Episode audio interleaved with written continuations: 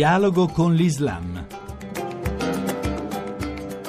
Un saluto da Luciano Cozzolino e ben ritrovati a questo nuovo appuntamento con Dialogo con l'Islam. Si è svolto a Roma nei giorni scorsi un interessante convegno dal titolo Il cristianesimo al tempo di Francesco, promosso presso la Società Dante Alighieri dall'Università Roma 2, l'Università Cattolica di Milano, quella per stranieri di Perugia e la World History Academy. Molti i relatori di caratura internazionale per parlare del nuovo rapporto tra centri e periferie, di globalizzazione, di storia, di cultura, di teologia e di prospettive future non poteva mancare il dialogo interreligioso, soprattutto guardando all'Islam, tema che ha affrontato Marco Impagliazzo, presidente della comunità di Sant'Egidio, con il suo intervento Lepanto versus Assisi, cristianesimo e Islam. E a Impagliazzo abbiamo chiesto se alla luce del pontificato di Francesco e della sua visione geopolitica si possano trovare nuove forme di dialogo con un mondo islamico così variegato per certi versi. Sì, la Chiesa eh, da Lepanto è passata ad Assisi nel senso che dall'idea dell'Islam come nemico, tra virgolette, o come concorrente da un punto di vista missionario, ha scelto col Concilio Vaticano II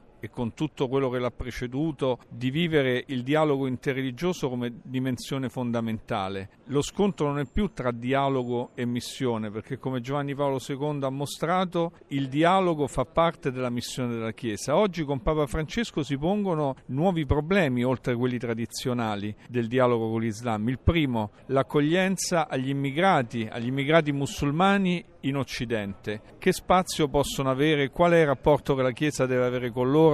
Il Papa si è scontrato anche con opinioni contrastanti degli episcopati, soprattutto dell'Est Europa, su questo tema, che hanno paura di una islamizzazione dell'Europa, a cui il Papa non crede. In secondo luogo c'è il tema del terrorismo, cioè come togliere acqua religiosa a un terrorismo che si dichiara di matrice religiosa musulmana e dunque i tentativi di dialogo del Papa con l'Islam sono anche per aiutare i musulmani che si oppongono al terrorismo a vincere culturalmente e religiosamente questa battaglia. Ci si chiede allora come vincere culturalmente questa battaglia, considerando anche la realtà di certi paesi, dove ci sono correnti culturali e politiche segnate da un certo estremismo. Pensiamo ad esempio al wahhabismo saudita. Ma naturalmente non è della Chiesa di entrare nel merito eh, di chi governa questi paesi, ma è della Chiesa provare a dare continuamente una testimonianza. Come dice un autore francese di questi tempi, io non vedo nel Papa il difensore del cristianesimo, ma l'annunciatore del Vangelo. Ecco, nell'annunciare il Vangelo, che è un Vangelo di pace, di comprensione reciproca e di dialogo, il Papa spera che anche il popolo musulmano si convinca che quella dell'incontro è l'unica via possibile. Vie di prassi e non dottrinali, si è detto al convegno. Del resto Francesco preferisce fare più che teorizzare, un papa votato al pragmatismo. Sì, ma il pragmatismo è soprattutto legato all'incontro con le persone. Per il papa gli immigrati non sono musulmani, ma sono persone che soffrono e che hanno bisogno di accoglienza e che vengono da paesi come la Siria che ha subito una lunga guerra. E il pragmatismo del papa è l'incontro con l'uomo, con la donna contemporanea e con le sue sofferenze. Oggi sembra molto difficile superare certi muri. Quello che sta accadendo al confine serbo-ungherese è sotto gli occhi del mondo. Sì, naturalmente eh, la Chiesa, eh, anche attraverso l'esperienza di un secolo, il XX, in cui il mondo è stato diviso in due, l'Europa è stata divisa in due blocchi e tanti cristiani dell'Est hanno sofferto di questa divisione, continua a essere contro i muri a qualsiasi livello e costruttrice di ponti. Che prospettive si aprono a livello mondiale di creare nuovi canali di dialogo alla luce della complessa realtà internazionale e della presidenza americana di Donald Trump, che ha espresso posizioni dure verso l'Islam in campagna elettorale? Beh, la prospettiva è quella di sempre, continuare nella politica eh, di dialogo della Chiesa, di incontro con l'altro, e questa linea che è stata eh, inaugurata diciamo, dal Concilio Vaticano II e provare attraverso questa linea a convincere convincere tutti i suoi interlocutori che questa è la via per la pace nel mondo.